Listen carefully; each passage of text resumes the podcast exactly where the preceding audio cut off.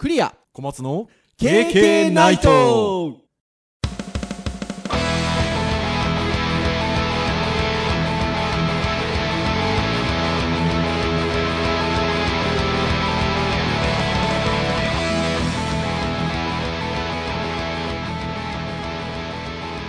ナイトということで第89回の配信でございます、はいえーお届けをいたしますのはクリアとはい、小松です。どうぞよろしくお願いいたしますはい、よろしくお願いします。はいということでもう毎度のことですが89回ですよ 89回ですよ。もう、ね90もう手前ですよ。90そうですよね細かな話をするとこう番外編はいはいはいはい。だったりとか0回配信とかがありますのでほうほう。ああ、それを足すとですねもう92ぐらいまでいってんですよねそうですね、93ぐらいいってるかもしれないですね。はい。93ぐらいまでいってますかね番外編に3回やってるはずなので、はい。そうですよなのであの知らない間に KK ナイトポッドキャストとしてはなんか100回もふわっと過ぎたり するかもしれないですけど ああ、そうですね、はい。ね一応ナンバリングということで言うと、えー89回と、はいえーいうことでございますけれども、はい。いやー先日の配信あたりから言ってますけど忙しいですか小松先生？ああ、うん、一応ですね、割と落ち着いてるみたいな話はされてましたよね。メインの仕事としてははい。落ち着いてるんですけど、はい。あの、例えばね、マンションの理事長とかになってしまったりとか、おほうほうほうプライベートの方がそうですね、小学校のボランティアのその親父の会の会長をやってたりとか、ああ素晴らしいございますね先生とね、仕事とっていうなると、一個一個がね、やっぱり、そこそこ量があると、まあなんだかんだ、やんなきゃな、やってないな、みたいな感じですね。確かにああ、そうですね。まあ、各有私もなんかこういろいろイベントごとだ、なんだ、かんだ、みたいなのでですね、なんかぼちぼちぼちと忙しくてですね。今週組むとなんか3週連続で飛ん飛んで飛んでみたいな感じですよね。あ、そうですね。先週からですね。あう、ん先々週からか。この配信週、この、今回の配信週がもう3週目なんですけど、東京。で、えー、来週1回開けて、また東京。で、また1週開けて、ちょっと長い期間東京。で、えー、東京から帰ってきて、えー、香川とか。で、ちょっとまた1週ぐい。らい開けて、ちょっとあんまりまだ未確定なんで本当は言わない方がいいのかもしれないですけど、広島行くかな？京都行くかな？みたいなですねもうなんかとんでもないスケジュールが、この1、2ヶ月、組まれております。すごいですね。日本を股にかける男ですね。すごいでしょ？まあまあそれっ体、ぽいでしょ？まあ体だけは壊さないようにしてください、も本当そうですね。そうそうそう。でもね、楽しいんですよ。あの、忙しいとは言いつつも、う。まあ、イベントだったりとか授業だったりしますんで、うんうん非常にあの、楽しゅうございますよ。それに加えてね、ほら、先週、先々週ぐらいから言ってますけど、私、あの、家の前の大きな公園走ってますから。もうね、見てろ、今にスリムになってやるっていうね。いや、笑っとれん、笑っとれん。でもこう、ね、私仕事、仕事が忙しすぎて痩せるみたいなことにはならないようにね、ちゃんとこう、健康的にね、ねスリムになろうかなと思っておりますよ。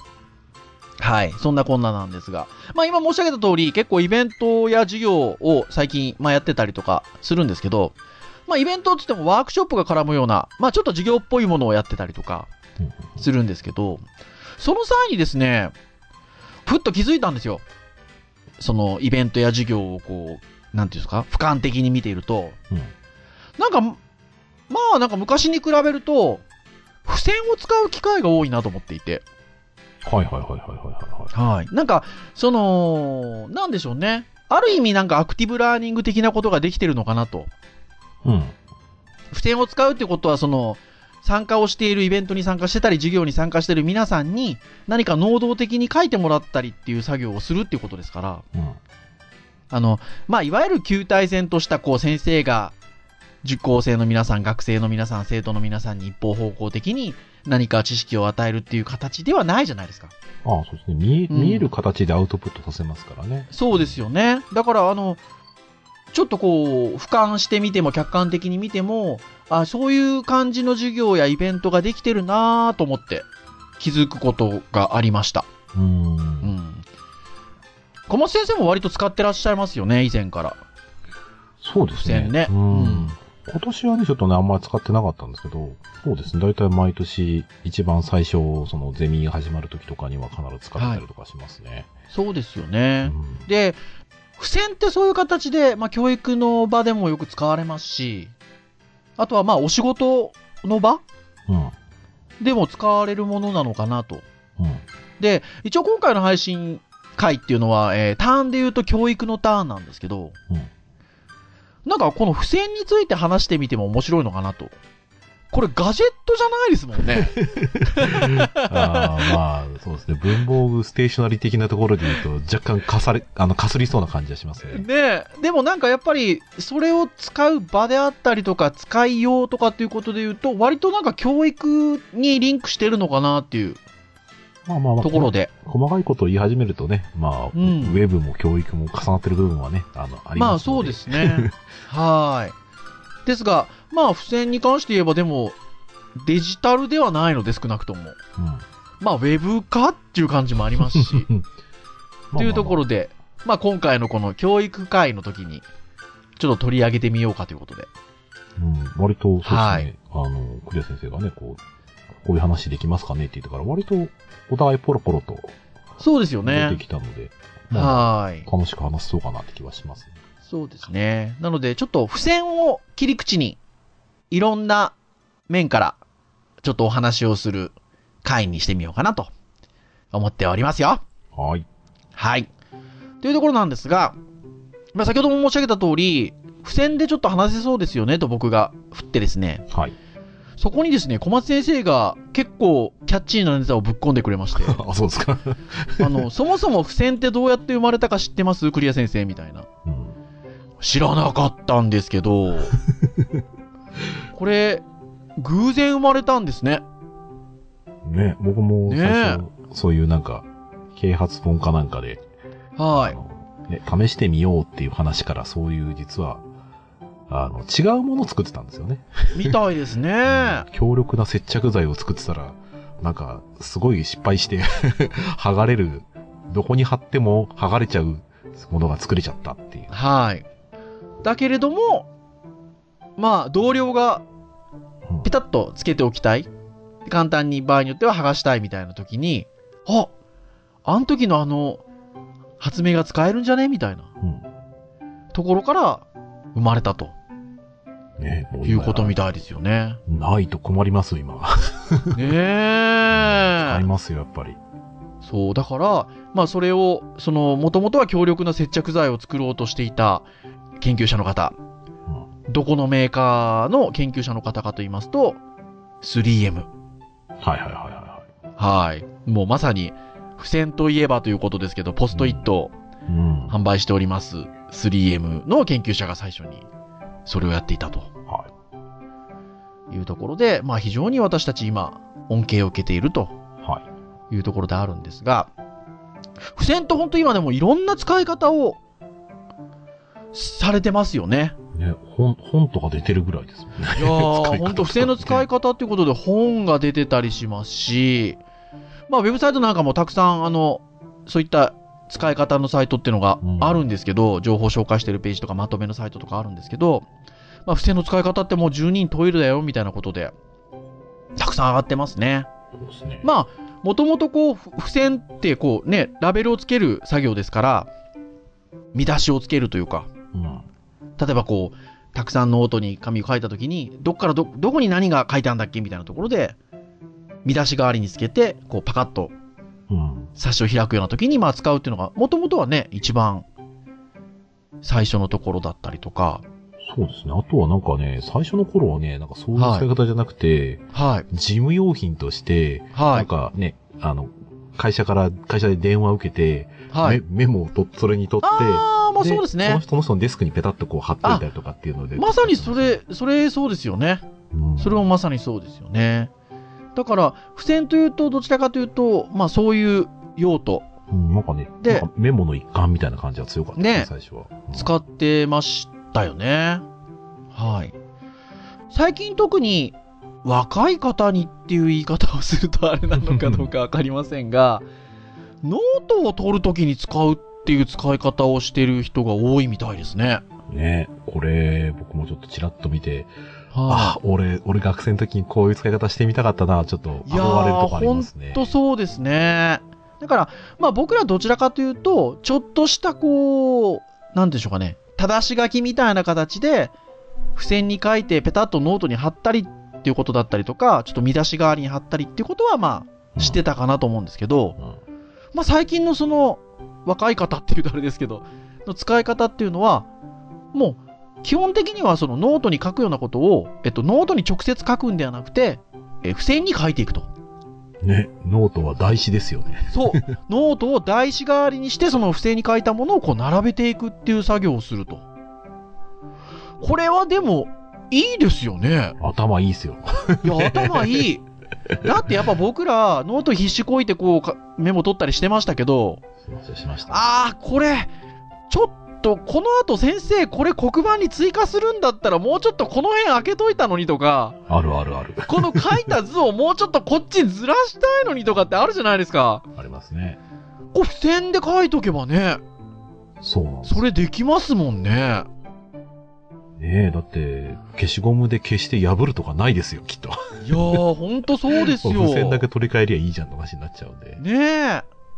で、その、例えば、あちょっと書いたけど必要なかったんだって、例えば思えば、うんノートに直接書いてる場合、やっぱ消す作業が出てくるんですけど、付箋の場合、くるくるっぽいですもんね。一瞬ですよ、一瞬。一瞬ですよ。カットですよ、カット。ねえ。そして、まあ、例えば、その、試験勉強的なことで後でノートを見返すときに、あ、この順番じゃなくてこの順番の方が良かったなと思えば、自由に順番を変えることができると。そうそうそうそうそう。さらには、付箋っていろんな色がありますので、うん。例えば自分がこういう情報はこの色に書こうということで、情報に対してそれこそラベリング？色でグループ分けをしておけば、それもね、情報を見たときにパッとうん。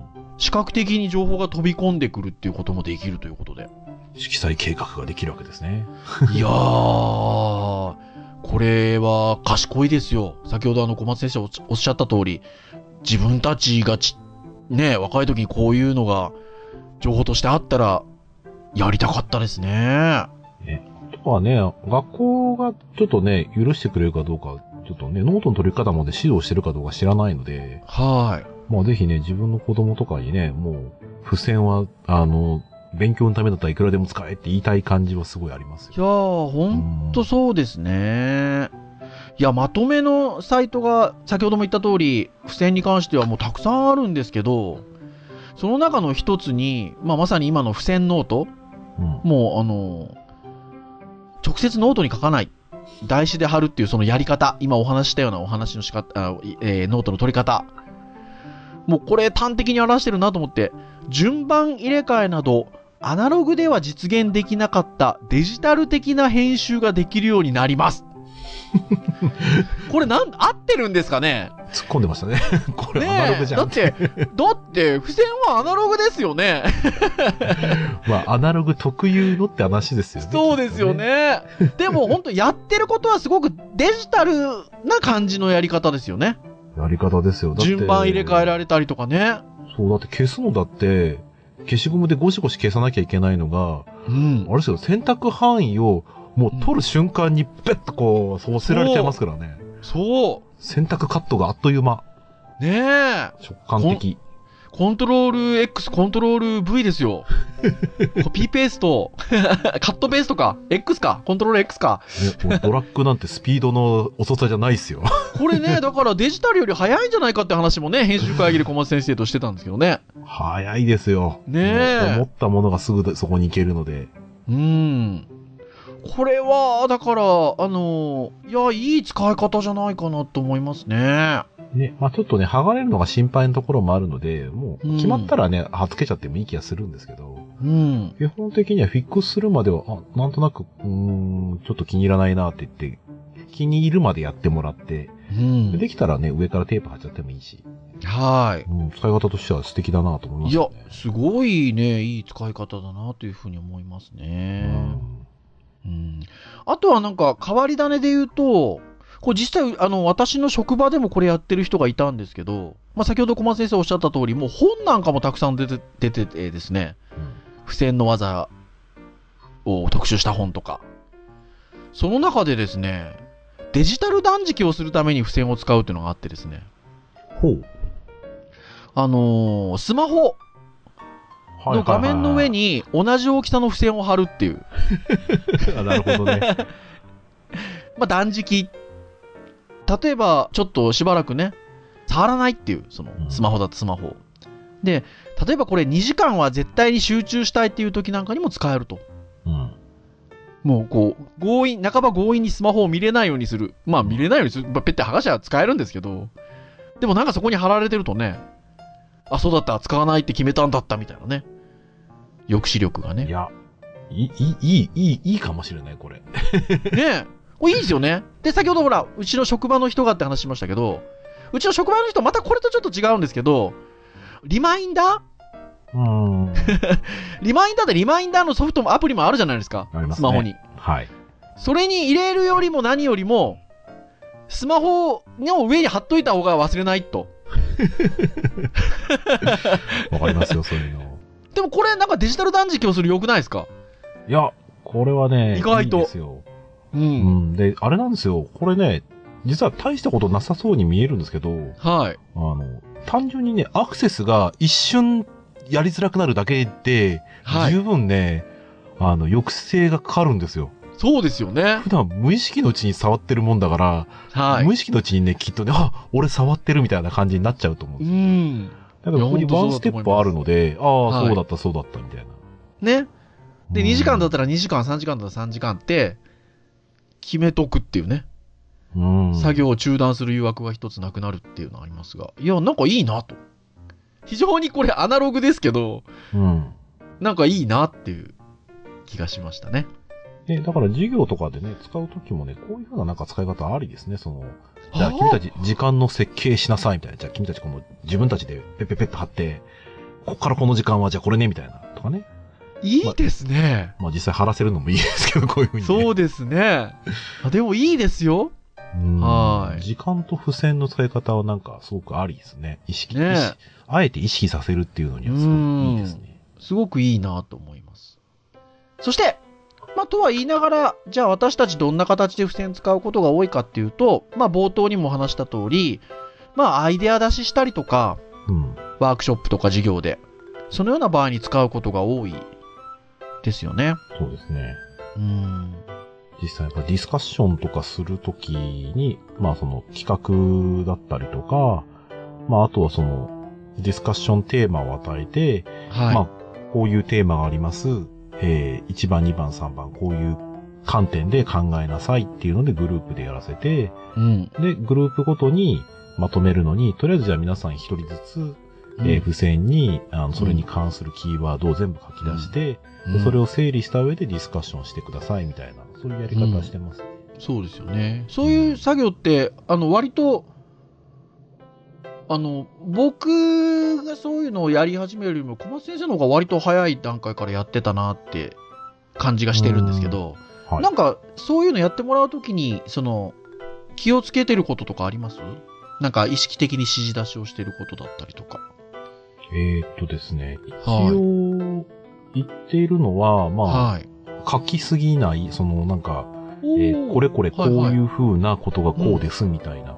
うん、まあ結局、あくまでも整理をするときに、あの、そこで整理しちゃうと、はい、他との兼ね合いがすごく分かりづらくなっちゃうので。うん、ああ、書きすぎちゃうとってことですか？なるべく単語、うん、どうしても気持ち悪ければもう二つぐらい書いてもいいっていうふうにはしてますけど、はい。基本は単語にして、で、その単語が一体何なのか示すことをグループで表しなさいみたいな考え方でやっているので、まあまあそうですね、そういうふうなことをしなさいっていうのと、なんか、その単語、キーワード、ワンワード、ツーワード多くてもぐらいに書いてもらって、うん、なんかそれらを繋いでいくようなイメージなんですかね。そうですね。うん。うん、あの、頭の中にあるものをとにかく出して、頭の中だと、繋いじゃうとなかなか見づらいって僕は感覚としてあるので、はい。まあ、それを頭の中にあるものをこうたくさん出して、はいそれを線と線と繋げてるうちに、うん。その線と線、点と点の間にまた一個点ができないかなとか、うん。こういう風な繋がりがあるものって他にないかなとか、うん。まあまあ集合体として今、あ、自分ってこういうことを今思っているとか、えーはい例えばなんか、ね、自己紹介的なことだと、はい。えー自分は好きなものをたくさん書いていて嫌いなものを書いていないとかね。はいはいはいはい。そういうのっ、て、あの、なんか無意識的にその、世間、あの、周りの人に、はい。えー自分が嫌いなものを見せたくない。もしくは嫌いなものが少ないみたいな、はいはいはいはい。量、量とかね、グループの感じで分はい析を進めたりするのが、僕は個人的にすごい好きで。なるほどね。だから学生とかには、あんまりその、考えすぎて何かその、はい手が止まることをあんまりしてほしくなくて、はい。だから人が書いたものでも自分が思ったら書いてもいいよとか、面白いなと思ったらそれまた真似てもいいし。うんで。そうするとそれが量になり、それがメジャーな言葉だったり思考になったりっていうのがもう分析に使えるので、なんかね、人の見たものをアイデアには使ってほしかったり、あの、想起するものにはなってほしい。まあ、相互啓発にね、はいしてほしいんですけど、うんただ逆に相手が書いたものを見て自分で抑止されちゃうとあまり意味がないので、うんうんうんうんそうですね。でもなかなかあれですね、そういう風に言ってすぐできる人とやっぱりできない人といるので、はいはいはい。まあ、回数は割と何回かこなせば結構面白くなるとは思うんですけどね。うんうんうんうんまあ、割とこう、単語、まあ、アイデアを出していって、グルーピングして、グループ化して、で、並び替えて言葉にするみたいなところって、まあ、KJ 法なんて、はい。ね、いい言い方をしたりって言うとあれですけど、ね川。北、川北二郎先二郎さんでしたっけ？はい。あの、でもあれでしょ？多分、小松先生の場合、なんていうか、あ、そっか、そういう感じなのって後から来たんでしょ？どっちかというと、そそれをやってたら、あ、KJ 法みたいなことなのね、みたいな。ああ。そういうことでもないんですか？あ、わかんないです。多分ね、KJ 法をやってるような多分記事を見て、はい。KJ 法って名前を知らずに、はい。単純にそれを真似てやってて、で、ただ学生に説明するときに、はい。あの、資料を作ろうと思って、はいそし。たらその資料を作る段階で、まあその先生の名前が出てきて、はいはいはいえー、日本人の名前で KJ 法なんだっていうので、うん、うん、うん、うんまあ、だから、まあ後で知ったといえば後で知ったし、まあもともと参考にしたのが、うん。ね、その KJ 法だったのかもしれないので。ああ、なるほほどですねまあ。まあうんまあ、多分、僕は多分、後でしょうね。きっと後の方でしょうね。ねえ。まあ、頭の中の整理をする、見える化をするっていうのが、まあ、付箋の使い方としては結構いいなと思うんですけど、はいはいはい。あるページで、へ、おお、いいなと思う記事を見つけて、小松先生にもちょっとシェアしたんですけど、はい。これはあの、いわゆる新書とか出してる PHP、PHP 新書、はい。PHP 研究所の運営してるウェブサイトなのかな ?The 21 Online というこうタイトルのウェブサイトの頭の中を整理する付箋の使い方っていう記事がありまして、はい。そのなんかページがすごくいいなと思って。うーん。まあ割と今、今のこう、小松先生のお話しいただいたような出していくっていう、まあ作業なんですけど、もっとなんかなんて言うんでしょうね。大きな観点で書いてあって、うん。なんかこう、頭の中にあるものを付箋にして、まあ見える化してとにかく書きましょうと。うん。で、えー問題の大きさも重要度も全く違うのに、えー意識しないと脳は全て同じレベルで扱ってしまうということで、あれもこれもやらなくてはいけないと頭がいっぱいになってしまうんですということで、えーなので、思いついたことを自由に書き出すっていうことをまずしましょうと。うん。ジャンルや重要度は考えず、ジャンルも考えないっていう、まあ、気になることをただ書くと。まあこのページの例で言うと、部長に頼まれた資料作成が進まない。部下の A 君に相談された件どうしよう。妻に頼まれた買い物をする。次の連休は旅行したいっていう、もう、もう、もうジャンルバラバラ。うん。で、こんなことまで書き出すのかなっていうものまでもう全部頭の中で吐き出すものを吐き出しましょうと。はい。で、それをした後に、あ、で、付箋のいいところは、いい加減が許されることだって書いてあるんですよね。うーん。なんか表計算ソフトとかを使うと、この時点で無意識に完璧にまとめなくてはっていうか、身構えがうん。出ると。うん。付箋はなんかそれがないっていうのがいい加減な感じで許されるっていうのがいいなっていうので、これもなんかすごく共感できましたし、うん。そして、それを今度こうまとめ上げて整理していくんですけど、その時の手法がこのページに書いてある、記事に書いてあるのですごくいいなと思っていて、次のステップで整理するときに、気分で分けるっていう。なんとなくの気分で動かしてくださいっていうその付箋を。うん。大事なのは、すぐやることといつかやればいいことに分けようなどと、分ける基準を決めないっていうね。うん。なんか全体的に見て、これとこれ似てんじゃね？みたいので、ふわーって一箇所にまとめてったりするっていう。うん。で、そのことによって、その分かれてるものを見て、自分の悩みは例えば仕事と家庭なのかなとか、悩みといっても、すぐ、こう、すごく気になることと、そうじゃないことがあるなとかっていう、その、なんとなく気分で分けることによって、逆にその、えーどういうところでは自分がグループ分けしてるんだなとかっていうことに気づくっていう。うん。これいいですよね。いいと思います。ねえ。なんかね、今の話聞いててね、ああ、なるほどなーって感じるのは、その、人間の、こう、ん思考の中で、はい。主観的とか客観的って言葉があるじゃないですか。はい。で、僕昔、その知り合いに言われたのが、いやー、くまちゃん、客観的って言葉はないんだよって言われて、え、あるじゃんって話して、はい。で、それは、いや、客観的って言葉はある、わかりやすいように言ってるけど、結はい局あれって、こまっちゃんが考える、えー、客観っていうのは、こまっちゃんの主観だよねって話をしてて、ほうほう。結局僕からしてみたら、その他人の考えてることなんて、脳がね、こう、ケーブルで繋がってない限りはわかんないことなので、そうですね僕が作り上げた像なんですよ。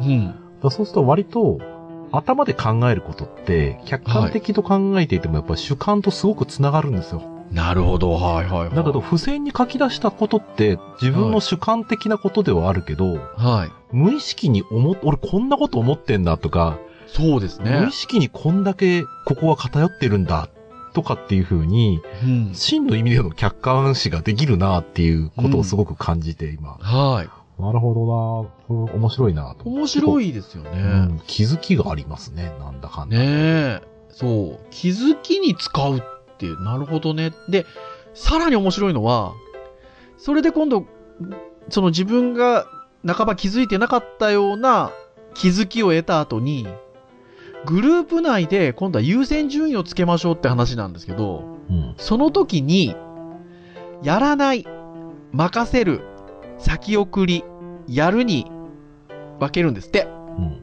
なんだけど、その分ける順番が、やらないをまず決める。で、任せるを次に決める。で、先送り決めて、最後に残った付箋だけやるに貼る。ね。で、これ何が重要かっていうと、もう情報過多になっている現代のビジネスマンに必要なのは、やることを減らして本当に必要なことを選ぶ。うん。そのためには、やらないことから、あとは自分に遠いところから決めていって、うん。残ったものだけをやる。面白い。これ合理的ですよね。だって、うんこれ今やってることって、はい。まずやらない、やらないものを決めるってことですよね。はい。で、任せたくないものを決めるってことですよね。はい。で、先送りしたくないものを決めるってことですよね。そう。結局残ったものってやるってことです。そうなんですよ。でいきなりやるからじゃ確かに分析しづらいですもんね。いや、ほんとそうですね。だから、いや、これは非常に面白いなっていうふうに思いました。うーん。まあ、それ以外にもいくつかの軸で、あのー分け方っていうのが載ってるので、まあ、このあの、ウェブサイト、あの、URL など、公式サイトなどでご紹介、リンクしたいと思いますし、はい。まあ、The2121 ですね。The21 オンライン、えー、頭の中を整理する付箋の使い方などをワードで検索していただければ、ご覧いただくこともできるかなと思うので、まあ、その他のちょっと、なんですか、優先順位の付け方とか、そういうのはぜぜひね、このページ、ご覧になっていただければな、というふうに思いますが、はい。あの、非常に面白いな、というふうに。うん。この図はね、ぜひ見てほしいですうね。ーん、すごくぜひ見てほしいですね。そして、ちょっと、あの、軸をずらしたお話をすると、まあ、先ほどからね、申し上げてる通り、小松先生、割とこう、昔からというとあれですけど、授業であったりとかで、付箋使ってらっしゃるんですけど、はい。一時期あれ話題になりましたよね。えっと、ポストイット、まあ、3M、ポストイットがアプリを出したよと。はい。ポストイットプラス。うん。あれは iOS だけですか？うん、僕が触ってる時ではそうですね、アンドロイド僕使ってますけどなかったので、ね。2、3年前に話題になりましたよね。そうですね、割と。ねはい、要は。はい。まあ、付箋にバーっといろんなワードを書いたものを、まあ、iPhone なり iPad なりで、カシャッと撮影すると。はい。そうすると、その取り込んだ付箋をグループ化したりできるんですよね。そのデバイス上でね。で、グループ化ができるんですけど、な、何するかっていうと、一枚一枚を認識してくれるんですよ。そうですよね。で、それをバラバラのオブジェクトとしてデータとして持ってくるんで、指で操作して、はい角度だったり、位置だったり、はいグ。ループ分けできたりもするし、はい。エクスポートすると確かね、PDF でもできるし、Excel でカード別々にバラバラな形でも作れるし、はい。画像をバラバラで書き出すことも確かできたはずなので、どう？後でね、こう整理するのにね、情報としてはすごくいいですよ。そうですよね。あとは、まあ、あの付箋のいいところって、例えば、こう、自由にグループ分けができて、うん。例えばその分けたところにみんなしてグッて集まって、情報共有したりっていうところが、いわゆる付箋のいいところではあると思うんですけど、はい。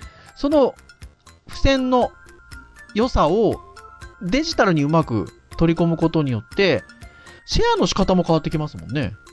うん。例えばカシャッと撮ったものをグループ、プ分けして、それをプロジェクターで画面出してみたりとかね、そうですね。いうこともできまますしね。す。ストレージとかに上げて、仲はい間とね、共有して、お互いがうん。iPad で見たり、整理したりとかも多分できるで。きますからね。うん。だから、これはすごくいいですよね。で一応使ってみて、あの、はい。ぜひ知ってほしいことがあって、はいはいはい。えー、クリア先生から僕紹介してもらった、えーはい。ページ、まあ僕もこれはじめ、あの前に見たときに結構、はい。ああ、そうな、あそうだよねっていうので、付箋の剥がし方、恥ずかしながら知りませんでしたっていう記事紹介してくれたじゃないですか。あ、はいはいはいはいはい。で、あれ、実は僕、まあ、まあ、他のページで読んだことがあって、付箋ってね、はが剥がし方があるんですよ。これお聞きの皆さん。そうなんですよ。あのー、糊が貼られているところの、離れてるところで持って、はい剥。がすと、剥がすときにカールしちゃうんですよね。反る、反る、反りますよね。取っちゃうんですよ。だから、はあの、KJ 法とかやってる時に壁に貼ると。浮くんですよ、ちょっと。浮きますよね。で、浮くと影になるんですよ。はい。で、カメラで撮るときに斜めっちゃうので、はい。撮れるんですけど、あのはいやっぱり綺麗に撮るんだとしたら、うん。正しい剥がし方。おうえっ、と、まあ、その、糊の面に対して、えっ、と、こう横に剥がしていくんですかね。そうです、そうです。ペリペリペリペリっと。はい。でそうすると、反らないんですよ。そうなんです。これ僕、知らなかったんですけど、見つけました、そういう正しい剥がし方。ポストイットのアプリ使うときはぜひこれやってほしいんですよ。あ、なるほど。結局、影ができることで、綺麗に撮れなくなる可能性で認識しづらくなっちゃうので、だかなるほどね。らちゃんとした剥がし方で貼っていくと反らないので、影ができにくくて、綺麗に撮影ができます。おー、なるほど、なるほど。で、もう一個、はい。重ねないでください。重ねない。はい。これ実は、あの、認識って、えっ、と、はいカードのその端っこの色の差を見てるっぽぽいので、はははちょっとでも。カードを重ねていたりとか、浮いたところが影になって重なっちゃうと、その、繋がってるって認識されちゃうので、なるほど。うまくね、四角として認識されないんですよ。あなので、あの、KJ 法とかやってるさなかに、もう、その、最初からね、ルールで、ー。あ、の、重ねて、今やる場合は、ポストイット基本的にも取れないと思った方がいいです。うんで、グループ化するときには、うん本当にね、あの、1ミリでも2ミリでもいいので、開けてください。なるほどね。それが大事。事であると。そうすると、すごい精度で一枚一枚取れますよ。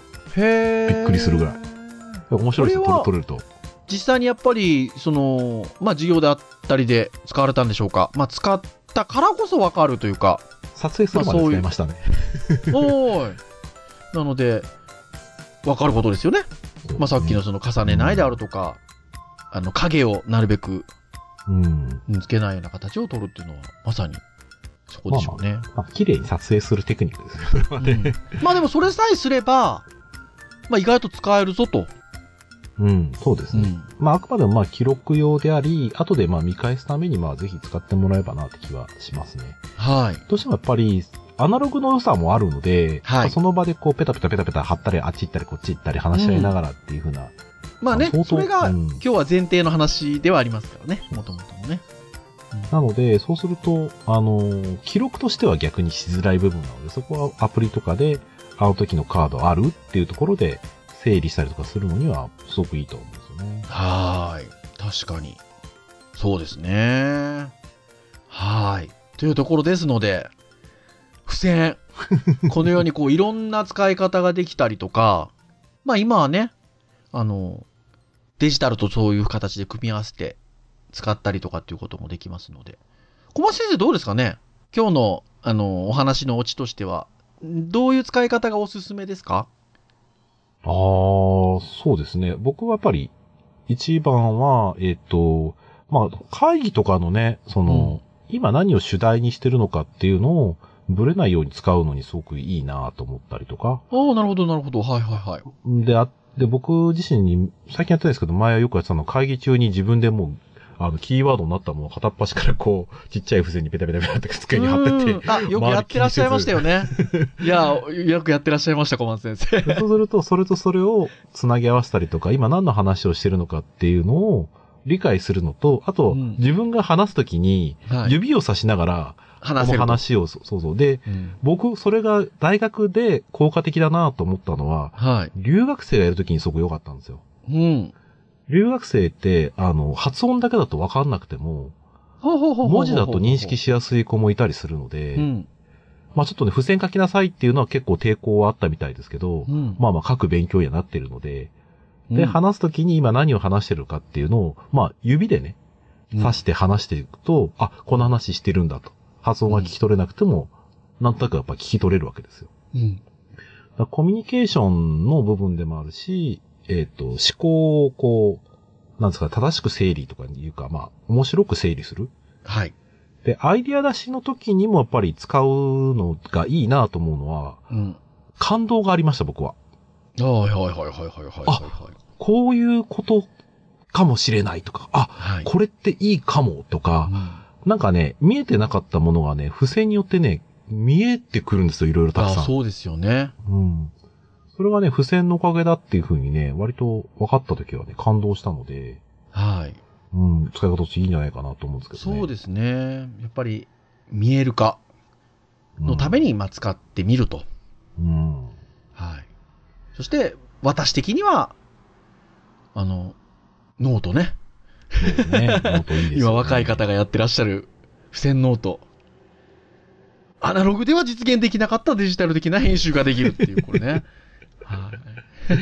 まあまあ、アナログのいいところとね、デジタルのいいところを。そデジタルのいいところう。ねなんかよくわかんない、よくわかんない話になっちゃいますけど。デジタルでよくやられてるようなことが。うん。